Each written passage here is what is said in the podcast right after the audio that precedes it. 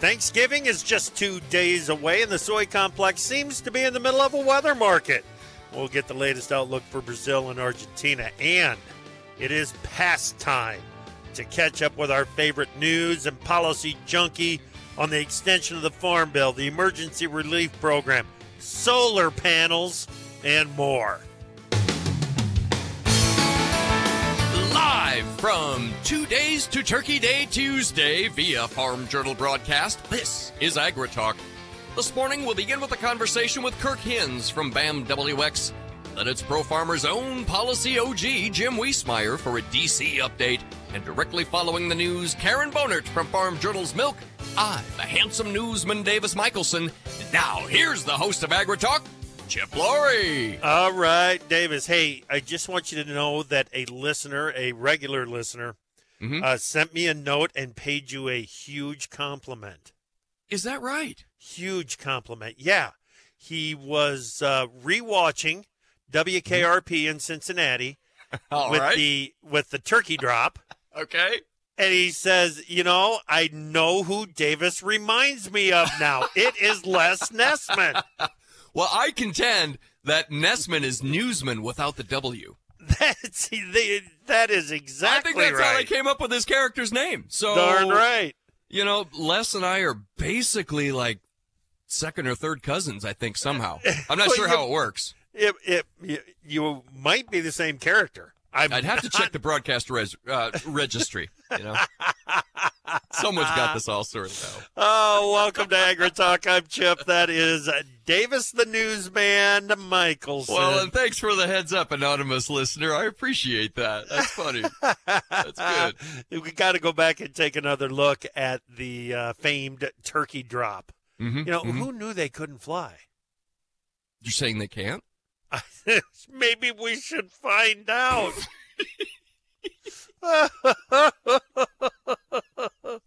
oh my goodness. Uh Wiesemeyer, where's he been? We got him. I don't know how you got him. I don't know where he's been. I'm not exactly sure how we got him either, but he's going to be back for the second half of the show today. We've got a lot of ground, a lot Yes. of ground that we need to cover with Jim.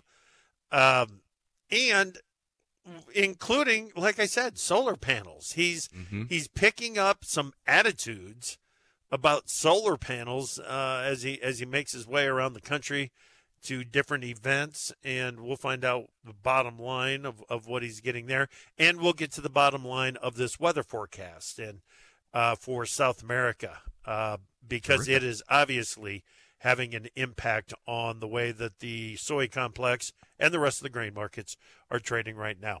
All right, let's get to the U.S. weather. What do you got? Yes, we'll start with domestic weather from the National Weather Service. Active weather is expected to impact pre-Thanksgiving travels for much of the United States east of the Mississippi River, but should exit the East Coast just in time for Thanksgiving. Severe weather threat will progress from west to east across the central Gulf states into the southeast. Heavy rain is expected to move through the interior mid-Atlantic tonight with some snow and freezing rain over interior New England into Wednesday. Snow is forecast to develop over the northern Rockies to the northern high plains, and that should begin on the Thanksgiving holiday, Chip. Yeah, it's a mess out to the east right now. it really is, yeah. Yeah, and down along the the uh, Gulf Coast, of course, that's going to create some issues for what is expected to be a record Thanksgiving travel day coming up tomorrow.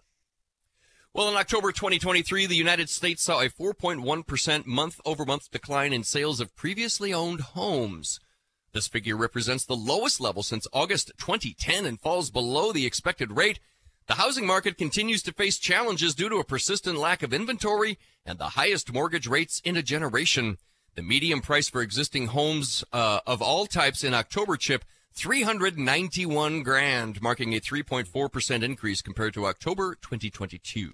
Yeah, the housing prices just don't seem to be giving much of the inflation push back, do they? Mhm. Nope, not at all. Well, gasoline prices are expected to be the most affordable they've been for Thanksgiving since 2020. Here's some good news, mainly Yep. due to prolonged decline in gas prices over the past two months. As of Monday, the average price per gallon stood at 331, marking a 25 cent decrease from the previous month. However, Chip, the downward trend in gas prices may be short lived um, for a variety of reasons, Chip. Yeah. Let's Yeah. move on to this, and then we'll talk about that. There is growing uncertainty surrounding the Biden administration's EPA issuing a rule this year on how it will manage renewable fuel credits for electricity generated from renewable sources used to power electric vehicles. A Politico report suggests the agency may not propose this rule before the 2024 elections. That's probably wise, Chip. Yeah, yeah, probably. And how in the world are they going to track this? Electricity from a renewable source Uh-huh. used exclusively in an EV. How do Mhm. you track that? Well, Who gets the credit? fine in the world where we power all of our cars and we charge them using wind power and solar power. Yeah, yeah. There I can see, but we're not there. We're not We're there. not. Russia has reduced its seaborne crude oil exports to the lowest level since August ahead of a crucial meeting of OPEC plus oil ministers. During this meeting, there will be a strong emphasis on assessing compliance with production cuts. And there you see the risk to uh, higher gas prices. Yes. U.S. natural gas futures currently trading around two uh, 290, marking the lowest levels in the past two and a half months. Several factors contribute to this situation, including ample storage levels, record high production, and decreased demand.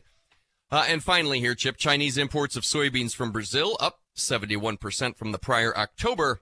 Meanwhile, the U.S. share of Chinese imports of soybeans shrank from the same time last year. Chip? All right. Thank you very much, Davis. Let's bring in Karen Bohnert, editor of Farm Journal's Milk. Good morning, Karen. How you doing?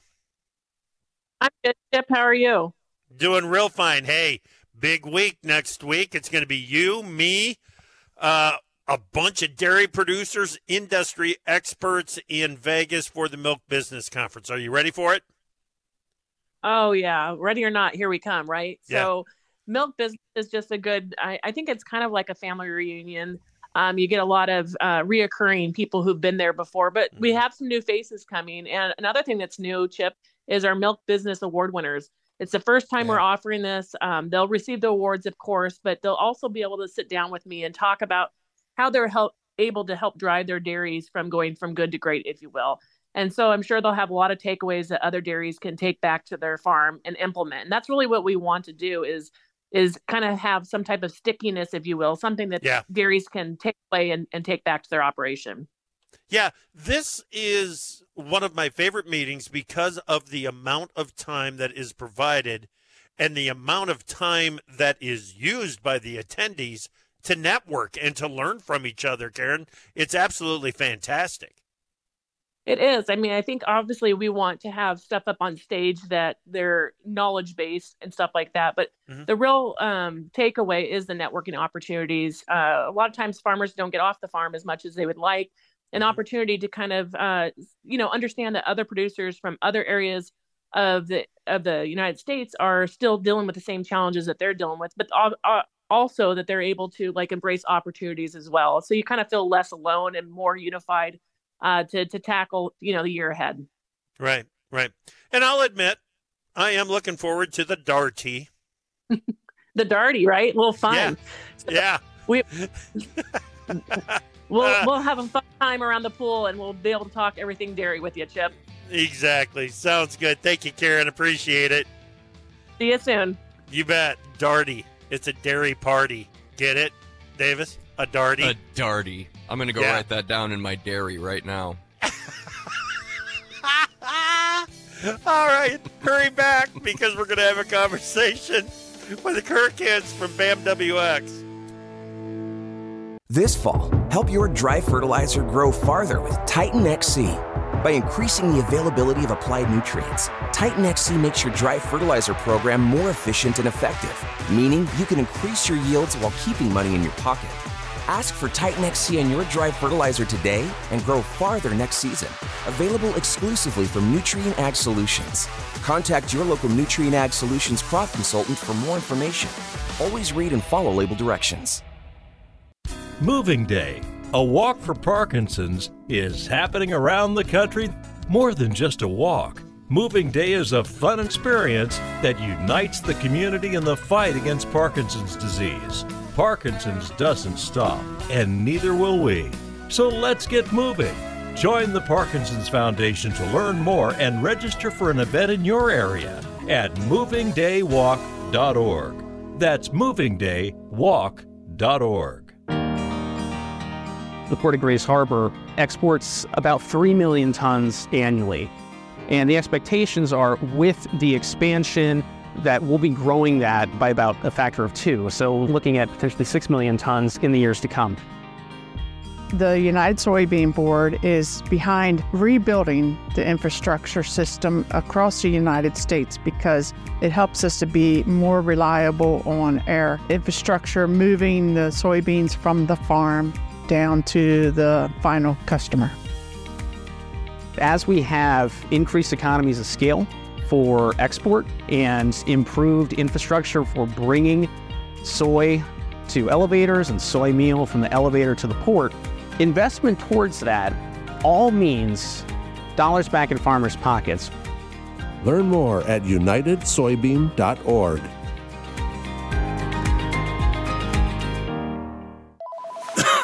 Hello? Man, where are you? I thought you were coming. I can't. I'm in bed with the flu. the flu? Whoa, whoa, whoa. Grandma's about to crowd surf. Man, I'll call you back.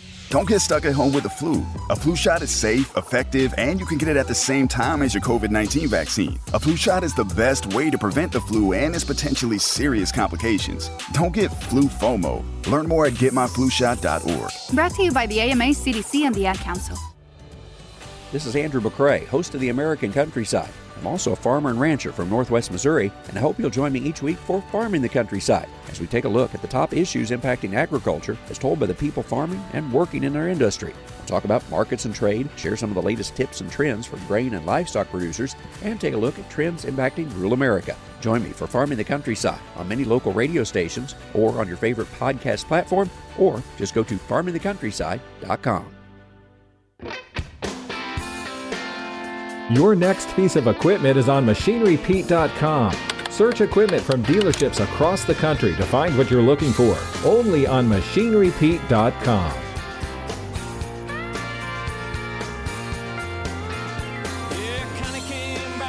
All right, welcome back to Agri Talk. I'm Chip. Glad that you're with us on this Tuesday morning.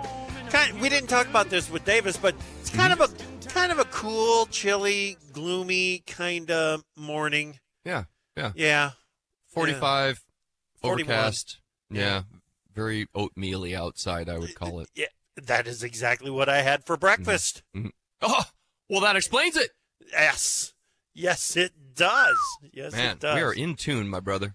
Yeah, man. I'm telling you, it is not this way in areas of Brazil because there may be some scattered showers around, but it the, the temperatures seem to be staying very hot in some key areas, uh, key bean growing areas of Brazil. Let's find out some of the details right now. Kirk Hinz, meteorologist and president of business development at BAMWX.com. Good morning, Kirk, buddy. How are you? Good morning, guys. Good to be back. Uh, thankful to be on here for sure. We're doing excellent. Yeah, excellent. Good to hear it. Good to hear it. This bean market is chopping around. It tells me that the weather outlook is is getting um, a little unpredictable for areas of Brazil. What's the latest? Uh, and and if yeah. you would start, well, I'll just let you start wherever you want to. What's the latest? yeah, you're you're not wrong for sure, and you know we're we're really getting into a key part of the growing season there as well. And the issue really has been the consistent hot and dry, specifically for central Brazil. You're hearing keywords like Mato Grosso, Goiás, Mato Grosso do Sul. Those are the key soybean areas uh, where the major growing areas are in, in Brazil. And we've just been consistently significantly above normal in temperatures, as you just alluded to a, a minute ago. We're talking about the equivalent of already 95, 105 plus degrees in those areas consistently. And, and, and just like, you know, 30, 25% the normal rain or less consistently. So we're, we're, talking about going on over a month and a half now of, of these kind of conditions. We are getting a little bit of scattered rain today through through I would say about Friday or Saturday. But again, key word on scattered half an inch, inch and a half with the heat still continuing. Uh, not as warm, but it will be even warmer, just just like exactly what we've been in over the past month and a half, going yeah. forward into next week and beyond. So basically, the story in a nutshell is is rains well below normal, temperatures well above normal, and it's been a really consistent trend. You know, I would say all the way from October to where we are now. Holy smokes! And and the thing about this is in in here in the U.S. If we go through a dry period, we can rely on soil, yes. uh, you know, on moisture yes. stored in the soil. That that really doesn't happen much in no. central Brazil, does it? Correct. Yeah, you you are spot on. There is a major difference in the type of soil. Whereas you know we have that clay kind of soil that's able yeah. to retain, you know, basically retention of water for longer. Whereas this was previous rainforest, so you know a lot of similar areas to to peat moss or, or just just sandier soils essentially. Yeah. So that's why normally historically they're they're getting three to six, four to eight inches of rain per week into the heart of the growing season. There, some of those locations in the United States may get that in a month. So right. when you take away that that beneficial rain source there, and you don't have good retention of soils for moisture, uh, that's why it's that's why the the crop is escalating so quickly is because there's no moisture in it. Right. For sure. Yeah. Yeah, in a lot of the places, uh, they can get an inch of rain overnight and be planting beans by noon. Easily, uh, absolutely. Easily. So, Plus the heat, like you mentioned, the heat too. Right, right.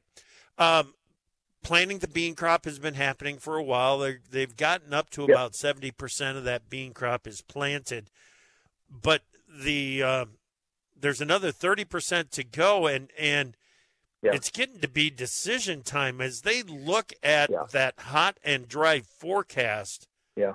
They're yeah. making a decision not only on one crop but on two crops because if they go forward Absolutely. with their with their bean planting, they're probably saying they're not going to plant a, a, second crop of corn when that bean crop is harvested, right?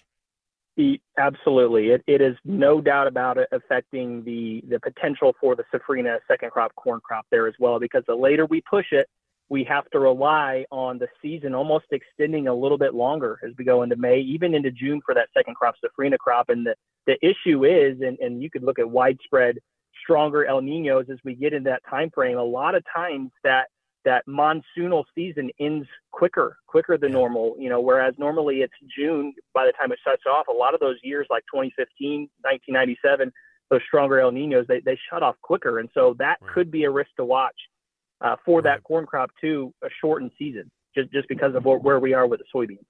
Right. Okay. Take us to the southern part of the country yeah. where it's yes. been just yes. the opposite. it is about as opposite as humanly possible. In fact, some of those areas, you know, your Rio Grande do hmm. Sul, your Parana, Santa Catarina, Sao Paulo, some of those areas in the heart of that area have seen the direct opposite 20, 25, 30 inches plus of rain in the past 30 to 40 days. Hmm. I mean, that's that's incredible rain. That's amount that some locations in the U.S. get per year that they get in one month. So yeah. it has been excessive rain. Some areas getting multiple inches every single day. So it has been about a, a direct opposite as possible uh, that you can get there in southern Brazil for sure. And that's also contributing to you know widespread replant in those areas. Right, right. Some planting delays and replant in in southern yep. Brazil. Argentina. Uh, sounds like they yes, have sir. finally started to get some of the rains that they need. Yep. Yeah, they they have uh, good timely rains there. Now that doesn't take away from the lack thereof in the subsurface. However, the good news for Argentina, it hasn't been hot. It's been consistently average or cooler than normal, and we've gotten timely rains, half an inch to two plus inches, you know, per week. And the good news for them is historically, and all the data and everything else agrees going forward, is we will continue to see, or maybe even an uptick and the consistent rain signals there going forward. So, of all areas in South America, Argentina, I think, is going to be the breadwinner, I would say, over the next couple months. Okay. All right. You've already mentioned this, but uh, we're talking about El Nino weather patterns down there, right? Yeah, absolutely. Yeah. I and, and what's interesting too, Chip, is the warmest part of El Nino, which is in the eastern part of the basin, it's called ENSO 1.2, is is still the hottest in ENSO 3, which is right butting up right across South America. So that's what we call an eastern base El Nino. In fact, with the temperatures of the waters there, you could almost classify it as a super El Nino. It's strong slash super down there as well. So we are feeling, like I mentioned, years like 2015, 1997, those higher end historical El Nino years for sure. And and it also El Ninos typically tend to grow as we go into the U.S. winter season, the South American growing season, the summer season down there. So I anticipate those conditions to at least maintain or or, or warm up even more going forward. Okay. Uh, I, I, was going to ask for the outlook, what this you know, super El Nino. It, it suggests that the pattern's going to stick around for a while, doesn't it? Yes, hundred percent. That that would be our forecast. That is our forecast. I anticipate what is going on right now, whether that's central Brazil, hotter, drier, southern Brazil, cooler, extremely wet. I would say is a good way to classify it down there, and then good timely rains for Argentina. I, I think that's the pattern through at the very least the end of the year. Through the end of the year. Okay. All right. Very cool. Um, let's jump. Let, let's change topics here. Uh, and, and tell me about Clarity Weather. It's a big week for you guys, Yes. isn't it? It is, it is a big week. You know, over the last year or so, we, we've been really building this new weather forecasting plat- platform that we just released this past week. Location specific weather. At the end of the day, though, Chip, and, and I know you guys appreciate this, is that direct ability to talk to a meteorologist. You know, you can have all the fancy tools in the world, the best data in the world. Um, you know, we, we pride ourselves in, in helping people directly, um, you know, especially uh, the, the farmer that has all these difficult decisions to make already you know, weather related decisions, that's where we want to help. So just kind of putting that access in, into people's hands across the entire United States. And, you know, it's, it's what we love to do. We love to help people. So we're super excited with, with this new platform. Um, we do have a sale. Uh, I maybe won't get into the specifics of that because it is a little bit of a surprise, but it is going to start later on, on late Thanksgiving evening and kind of go through Cyber Monday. So, um, you know, I like I said, at the end of the day, we just want to help people. We would love to, to earn their business and, and give us a shot and, and help make some of those decisions. Yeah, at least give it a look. Head over to bamwx.com Absolutely. and check and check it out there. And it is very cool when you, when I was just getting to know the guys over at BAMWX. this was a few Yeah. years ago. I was sitting in Wrigley Yeah. Field and we were in a rain delay, and I sent a text over to Michael.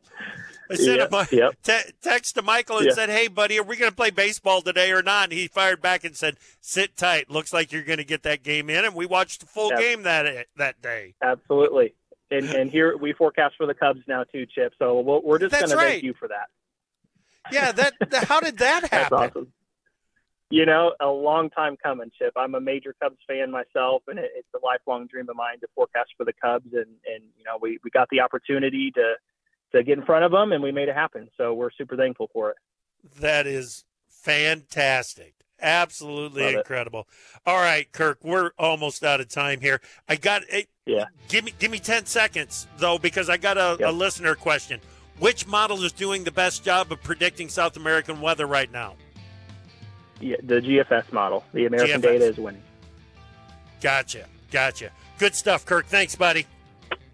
All right, guys, appreciate it. Happy Thanksgiving. Happy Thanksgiving to you. Kirk Hinz, meteorologist and president of business development, including with the Cubs at BAMWX.com. Wiesemeyer is next. Uh oh, Brad's buzzed. Oh, yeah? Yeah, he's starting with the woots. and now a speech. I just want to say that friendship is about heart, heart and brain. Who's with me? Good thing is, he knows when he's buzzed. And my brain is saying, when it's time to go home, somebody call me a ride. Love that guy. Me too. Know your buzzed warning signs? Call for a ride when it's time to go home. Buzz driving is drunk driving. A message from NHTSA and the Ad Council. The Scoop podcast is where we talk about tight supply chains, emerging agronomic challenges, technology tools delivering ROI. I'm Margie Eckelkamp, editor of The Scoop and host of The Scoop podcast. Join me as I interview leaders from across the ag retail sector. Farmers are working hard for every bushel, and their trusted advisors are by their side. Find The Scoop podcast wherever you find podcasts so you are up to date on everything ag retail. Time for Markets Now with the experts from Pro Farmer. And joining me now, now, now, Chip Flory. Chip, we got a little bit of strength going in the corn market this morning. Yeah, a little bit of strength, but boy, the corn market's going to have a tough time holding on to that strength Yeah. with what is happening in the soy complex. We had mm, uh, January beans were running up against 1390 earlier this morning, and here we are all the way back into that 1366 range. So we opened slightly lower, ran up on a weather forecast that was taking some moisture and some of those scattered rains out for central Brazil. And now it looks like some of those rains might be moving back in because we've got soybeans trading just slightly lower. Soybean meal leading the way to the downside. Soybean oil is still trading higher because it, I, that feels like it's follow through buying and and the sh- the the start of a, a short covering longer term rally in bean oil because energies are lower today. Crude oil is lower, but uh, it is the corn still holding on to some slight gains, and even wheat is trading slightly higher here this morning. I don't know if the fat cattle are uh, buying the corn rally either. I don't think they hold out much right. hope. Yeah, I, very little trade happening in the live cattle. Uh, light trade in the feeder cattle market here as well. Looking over to the cash market, trying to get some direction there, and and what the post Thanksgiving features might look like at the retail level. But boy, the sellers came rushing back into this hog market. Uh, yeah, yesterday's price performance didn't do anything to set up a, a, a continuation of a short covering rally, and the sellers are back in hogs. That's our very own Chip Flory on Markets Now. Hey, AgriTalk listeners, this is Pro Farmer editor Brian Grete inviting you to get more insight on today's market movers with Pro Farmer. When you visit profarmer.com slash radio, we'll give you one month of premium analysis and advice absolutely free. You'll get the perfect blend of the marketing and policy information you need for your farming operation without feeling overwhelmed. Plus, we'll text you when breaking market advice is issued so you never miss a marketing opportunity. Visit profarmer.com slash radio today. That's profarmer.com slash radio. I'm Tyne Morgan, host of U.S. Farm Report. Join me each weekend as we explore the news and issues that matter the most to agriculture. We know this past year has been challenging in many ways, but as agriculture continues to adapt, we are right there with you. From markets to weather, each weekend we take a deep dive into what matters most. Join me each weekend for U.S. Farm Report, timely, trusted tradition.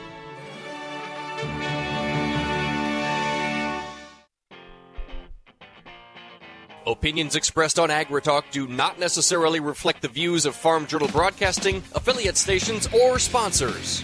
Never miss a story. Text news to 31313 to have today's top stories delivered to your phone. Welcome back to AgriTalk. Um, uh, again, big thanks to Kirk Hinz from uh, BAMWX.com for filling us in on on what to expect from the South American weather. Uh, beans, even just in the short time since I talked about it with Davis, beans mm-hmm. have climbed back onto the top side of unchanged. So the choppy stuff is going to continue in there. There's there's no doubt about that. Chip, as we try to figure out what the weather is going to do. Yes, I need to do I need to do some personal housekeeping. Can we bring Jim Wiesemeyer in? Have we got him? Can we bring yeah. him in? I just need to yeah, talk to him for a second, oh, but I got to get something off my chest. Jim, are you there? I'm here. Good morning, sir. Um, Good morning. I, uh, I've made fun of you in the past. Uh, I've accused you of shopping at a fictional grocery store. My daughter called me the other day. She's living in Virginia, there in the D.C. area. And I said, What are you doing? She said, Oh, I just got done at Harris Teeter you, getting some you, groceries. You doubted me? You doubted I did. me. I did. I thought you were, you know, this is like, well, let's think of a funny grocery store name and Davis will buy it. well, it's another name for Kroger. It's you outsmarted me Kroger. again, Wiesemeyer. Are they giving away free live turkeys from a helicopter today? I don't. No sign know. of them in KC. What about a Harris Teeter? no, I got actually I got mine this year at Walmart. Uh, the good old Cargill honeysuckle white. Yeah, hard to beat it. Mm-hmm. Yeah, hard, hard to, beat, beat it. it. I'm with you. I'm with you. How you doing, Jim? Pretty good. I'm uh, back from a uh, recent trip uh, to Missouri at the Missouri Governors Conference yeah. and U.S. Meat Export Federation, and I'm going next week to the rice growers. So that'll be fun. Yeah, yeah. And Montana grain growers, by the way. Oh, okay. All right. Yeah, you were down in New Orleans for the U.S. Meat Export Federation meeting at the same time that I was there. We just didn't get together. Yeah, yeah, and they they all expressed concern, Chip. As I know you heard too about uh, uh, the the direction of ag trade policy here. Yeah, uh, both in Congress and uh, the White House, and frankly under any uh, uh, Trump administration 2.0, because the lack of market access, bilateral, multilateral trade agreements. So yeah. we have to get that going in the right way. Yeah, yeah, yeah. I had a conversation uh, with Alexis Taylor, the Undersecretary for Trade, uh, down in Kansas City last week. We we played it yesterday morning on the show, but it was after Secretary Vilsack announced the trade missions for 2024. A um, couple of interesting countries are included in the missions for 2024. But, Jim, they're not saying that it's perfect, but they are claiming wins on the trade side from these missions. Yeah, this is what uh, uh, Vilsack and uh, uh, Alexis talked to the U.S. Meat Export Federation, and I know you heard she she's an effective, articulate speaker. Oh my uh, goodness! but, yes. but yeah, well, we're talking additionality, but nothing that you would significantly say, "Boy, this is a big growth market ahead." You know? Right, right. Yeah, so that is something that we need to to watch for it. And I talked about it being a different era because for you and for me, it was all about, you know, what, what eh, years long negotiations with several countries in a in a trade group. I'm talking about, you know, when Yiter was in the news every day, Jim. That's what yeah. we think about, or at least what I think about when I think about advancing global trade. It's it's not that way in today's world, is it? No. Here's here's your uh, the the disconcerting analysis, Chip. But both, it looks to me like both political parties are turning isolationist again, yeah. insular, and that that's not good for U.S. Uh, agriculture. And uh, Trump has already said this first week if he's got Trump 2.0, that he'd slap a, at least a 10% import tariff uh, on all imports, and uh, you know that there'd be retaliation all over the place. We we're we're just. I hope this is an aberration era, as as you say. Yeah, yeah. It's it is. Uh, wow, another 10% tax on the American consumer. Why not? Yeah, well, they won't know what hit them if if, if that's the case. And yeah. I, I, did want to point out in Missouri last week, uh, at the old Tan-Tar-A place, uh, mm-hmm. Uh, it's the best reception I ever attend each year. Chip, the meat, the cattlemen come, the pork people come, the land people come, the poultry people come, and I mean to tell you, they put on the dog of a buffet. it was really good. But the one topic, well, they had two controversial topics throughout the conference and it was uh, we've discussed this foreign ownership of farmland right. but the second one i'm starting to really pick up on wherever i speak now chip mm-hmm. and that's uh, solar uh, uh cells uh, uh, screens if you will panels. solar panels in agriculture I eh, controversy. There's pluses and minuses to such a degree that the next agriculture letter that's going to be my front page item, Chip. Really, I'm I'm, I'm entitling it "Let the Sunshine In?" question mark mm-hmm. because. Mm-hmm. Uh, like in Missouri, they pointed out to me that uh, look, this is going on a prime farmland, and two, to get around the uh, so it qualifies for the much lower uh, tax assessment as an agriculture property, mm-hmm. they're grazing uh, this with uh, sheep. Mm-hmm. And that's the, uh, usually the only reason why they're putting sheep under those those yeah. panels. Yeah. But the attractiveness is uh, uh, these firms, some of these firms are offering a thousand dollars or more an acre yep. in multi-year contracts. Uh, someone described it as the the CRP of mm-hmm. climate, the CRP yeah. program of climate. And it's it's uh, uh, now uh, th- this is a very sensitive issue because it has proponents and opponents. So that mm-hmm. again, the downside, uh, some farmers are telling me in the construction of these, uh, you know, uh, you, know, solar panels, mm-hmm. in some cases, it leads to compaction of the soil. Yeah. So how can it ever get back to the uh, productivity that it had before if you ever got away from the solar screens? Interesting. Okay. Um, let's go to the continuing resolution. It, it, since we have talked, Jim, we kicked the can down the road to January 19th and February 1st, right? February 2nd, I think. Uh, Feb 2nd, you're right. Yeah, yeah. 20% of the departments uh, financed uh, February, I mean, January 19th, including USDA. And then the 80% are February the 2nd. The key word in continuing resolution, Chip, that you mentioned is continuing. They just continue to kick the can down the road because very little was settled. Uh, yeah. And the rebels in the Republican Party, along with uh, other conservatives in the Republican Party, are going to want a much lower uh, spending than the Yeah. uh, Senate uh, Democrats and, frankly, Senate Republicans want. So Mm-hmm. we're still looking at the possibility of a shutdown of the government early in 2024, Chip. Jim, I think it's high odds. Uh, the the more I look into it, the more disagreement you find.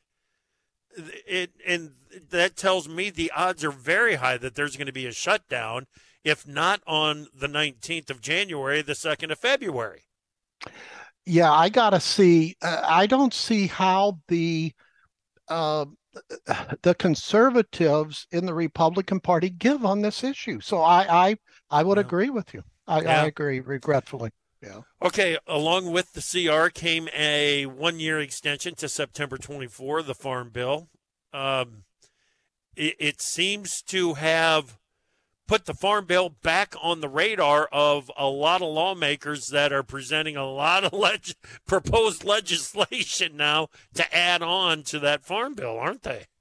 Yeah, well, Congress is going to need something to do if they can't even get some budgeting done uh, next year. And I'll bring up Debbie Stabenow, the Senate Ag Committee chairwoman, who knows how to get a bill uh, into the end zone. And she said recently that she implored uh, commodity groups and farm groups to put on some pressure for them to get it done uh, now. And since then, you've seen some releases coming out from the different, uh, you know, farm groups. And she she says she's focused like a laser beam on getting a bill done, and she usually gets what she wants. But Chip, frankly, they are still pretty far apart on the funding mechanism to improve Title One, which is the safety net, and also some policy is, issues, uh, you know, such as uh, uh, base acres and things like that. So they have a ways to go. But like, like you said, they've extended the Farm Bill, and it wasn't going to be implemented until the 2025 crop anyway. Right. Here's your bottom line. They'll have until as late as probably late June before the July 4th recess to ink a new bill if they can. If not, they'll just further extend it. But uh, th- there Hey. still is now they've got time, Chip, to, to work behind the scenes.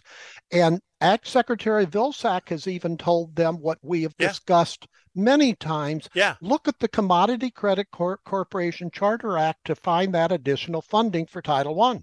Yeah, yeah. He he said very frankly at uh, NAFB last week that once they realize that they can get the funding from the CCC for Title One, they'll get the farm bill done. Yeah. Uh, Yeah, yeah, and they can get a chunk of change there. Now they can always. I don't know whether it'll be it'll be uh, uh, an issue with um, the conservatives and the Republican Party if they try to increase the funding, the Right. uh, borrowing authority, if you will, for the Commodity Credit Corporation Charter Act from the current thirty billion dollars a year. But again, it, that's always replenished by the end of the year, whatever Yeah. they use. Yep. Yep. All right, we're having a conversation with Jim Wiesemeyer. We're going to keep it going, talking ERP next. Hey guys, it's me, Isabella Gomez, filling in for Smokey Bear because he's got more to say than just. Only you can prevent wildfires. Like, if you're outside enjoying a barbecue, don't let a hamburger distract you from fire safety. Make sure you aren't dumping your hot coals or ashes onto the ground because that could start a wildfire. So take wildfire prevention seriously and let's save the world one day at a time. Juntos con Smokey Bear, podemos hacerlo. Go to smokeybear.com to learn more about wildfire prevention. Brought to you by the U.S. Forest Service, your state forester, and the Ad Council. Being an Army Ranger is a very fast paced lifestyle. I was clearing a weapons cache in Haditha, Iraq, when the building collapsed on me, burying me alive. I spent six months in the hospital and a year of recovery. When I was separated from the military, I just felt like I was useless because I only had this one thing that I was supposed to do, and then that one thing was taken away from me. But then one day, I got a call from Wounded Warrior Project. They asked me to come to a workout, and I decided that I was going to get better, both physically and mentally. Now I'm a warrior leader. I create events and opportunities for other veterans locally. Wounded Warrior Project did a phenomenal job reminding me that my injuries aren't going to define who I am. And because of that, I can do anything that I want. See how we help warriors combat stigma at woundedwarriorproject.org slash combat stigma. This is Andrew McCrae, host of the American Countryside. I'm also a farmer and rancher from Northwest Missouri, and I hope you'll join me each week for Farming the Countryside as we take a look at the top issues impacting agriculture as told by the people farming and working in our industry. Talk about markets and trade, share some of the latest tips and trends for grain and livestock producers, and take a look at trends impacting rural America. Join me for Farming the Countryside on many local radio stations or on your favorite podcast platform, or just go to farmingthecountryside.com. Kurt Woolfolk is Senior Manager for Crop Nutrition Technologies at Mosaic. Kurt, even though this year's crop has just come out of the field, it's time to be thinking about next year. When it comes to soil and soil fertility, you got to play the long game, right? When we talk about soil fertility plan or, or crop nutrition program, I think is this cash rented? Is it owned land? I'm going to take slightly different strategies. If I own a piece of property, a piece of farm ground, I can make more of those investments for that long term play. You know, my grandfather used to kind of equate his owned soil as his 401k. And I think that's a good way to think about it. It is a retirement plan, it is an investment that you're making into the farm. That soil and the nutrients within the soil, the power of that soil to generate income for me right now and for generations to come is critically important. And I think it's pretty easy to overlook a lot of times it's kind of out of sight, out of mind. It's it's it's in soil solution. It's it's below the boot. You don't think about what all it, it can provide on down the line. So uh, you know, we, we take slightly different strategies on cash rented versus owned ground. Oh, that is great perspective right there, Kurt. Where can growers go to learn more? At the Mosaic Company, we have many local retailers across North America, and would just ask growers to uh, contact your local retailer to ask for some of our performance products like Micro Essentials, Aspire and KMag. We've also recently introduced Mosaic Biosciences, so we're, we're quite proud to be introducing the BioPath and the Power Coat. So we've got living organisms that can aid in the nutrient use efficiency of your crop nutrition program. And so if, if you don't have a local retailer that you can reach out to, go to cropnutrition.com. Again, that's cropnutrition.com, and you can find a wealth of information at that website. Fantastic, Kurt. Thank you so much. Kurt Woolfolk Senior Manager of Crop Nutrition Technologies at Mosaic. The Port of Grays Harbor exports about 3 million tons annually. And the expectations are with the expansion that we'll be growing that by about a factor of two. So looking at potentially 6 million tons in the years to come. The United Soybean Board is behind rebuilding the infrastructure system across the United States because it helps us to be more reliable on our infrastructure, moving the soybeans from the farm down to the final customer. As we have increased economies of scale for export and improved infrastructure for bringing soy to elevators and soy meal from the elevator to the port, Investment towards that all means dollars back in farmers' pockets. Learn more at unitedsoybean.org.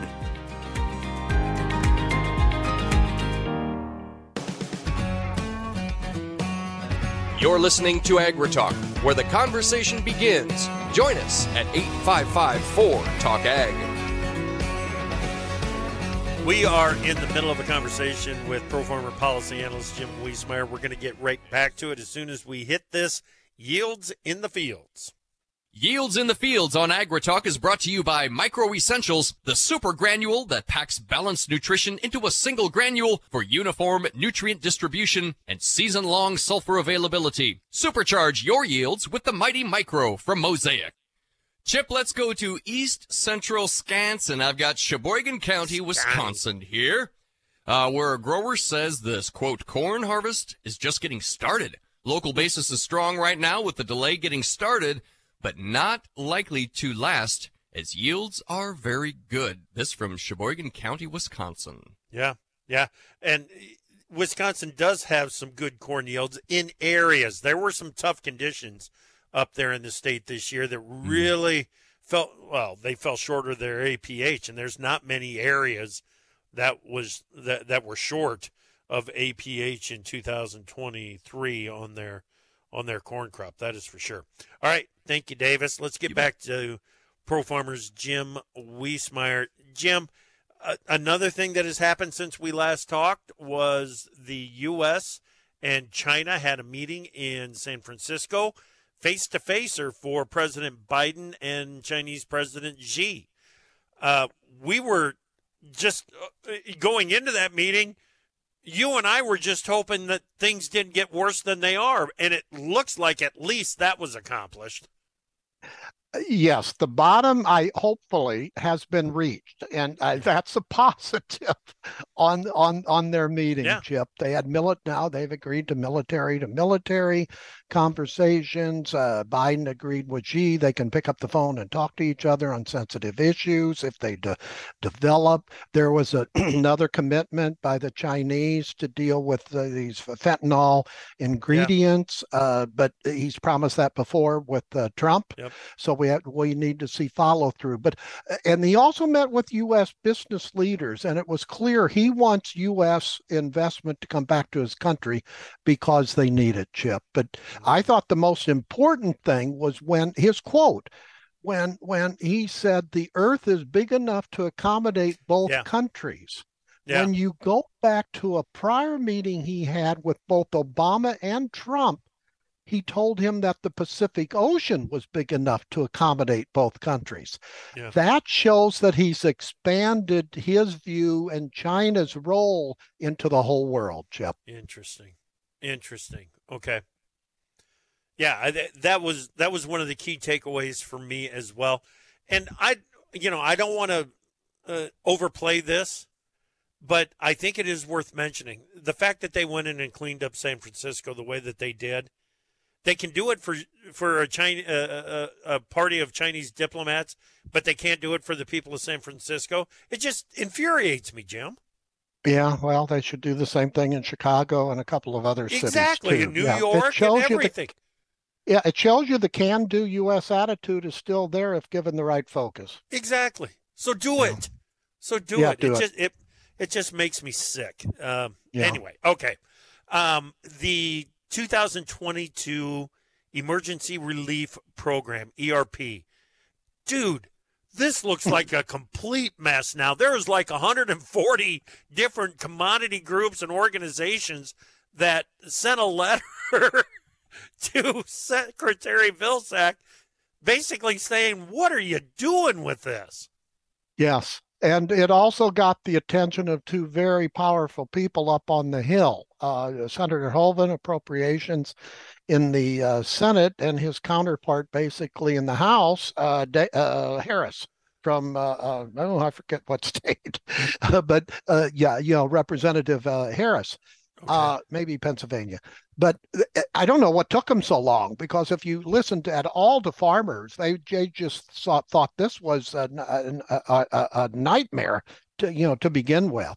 Yeah. And I thought uh, uh and others and farm groups are saying you're not following the law on this USDA. So and I think that they're correct. I don't yeah. know why USDA is doing it the way they're doing it uh, on on their Byzantine like program now. Right, right.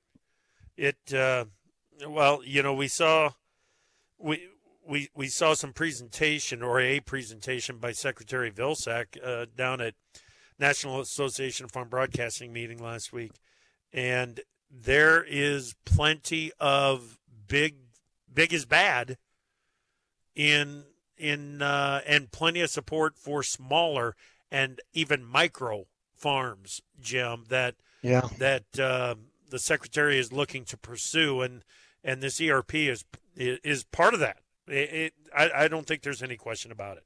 Okay. It is. And I think that's the directive you're seeing, and it yeah. just doesn't work in, in production agriculture. Jeff. Exactly.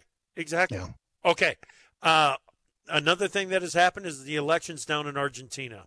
What impact? Big. Well, it's he's the Trump of Argentina. Uh, he'll take office December the 10th. Now, he wants the dollarization of the Argentine peso. Now, the Wall Street Journal has a big article today on this saying that there could be constitutional uh, uh, concerns about that. The Supreme Court in Argentina may have a say about that.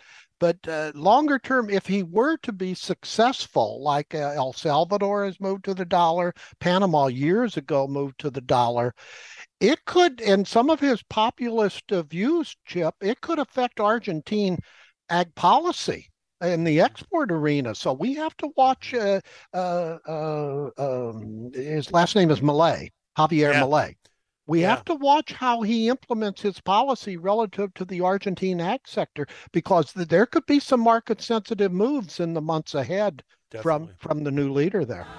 Definitely, yeah, and uh, the impact that it might have on any adjustments to the export taxes in Argentina. Absolutely. That, that, we're going to have to pay close attention to.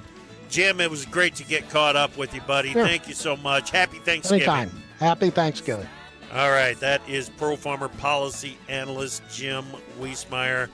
Uh, we're going to have some of the conversations that I had down at the National Association of Farm Broadcasting Convention on Friday instead of the uh, free for all.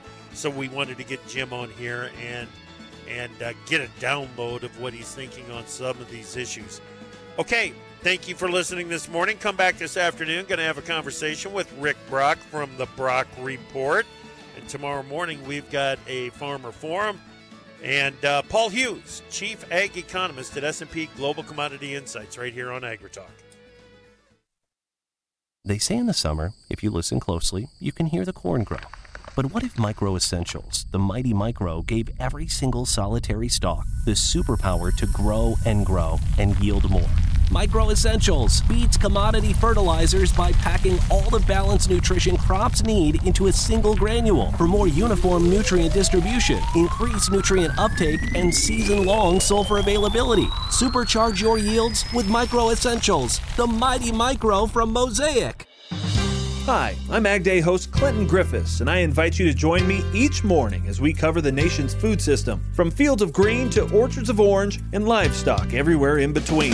America runs on agriculture, and here at Ag Day, agriculture is what we do best. Listen as our analysts track the markets, learn about innovations in technology and sustainability, and live the country lifestyle through the eyes of rural America. Join me, Clinton Griffiths, for Ag Day, the country experience.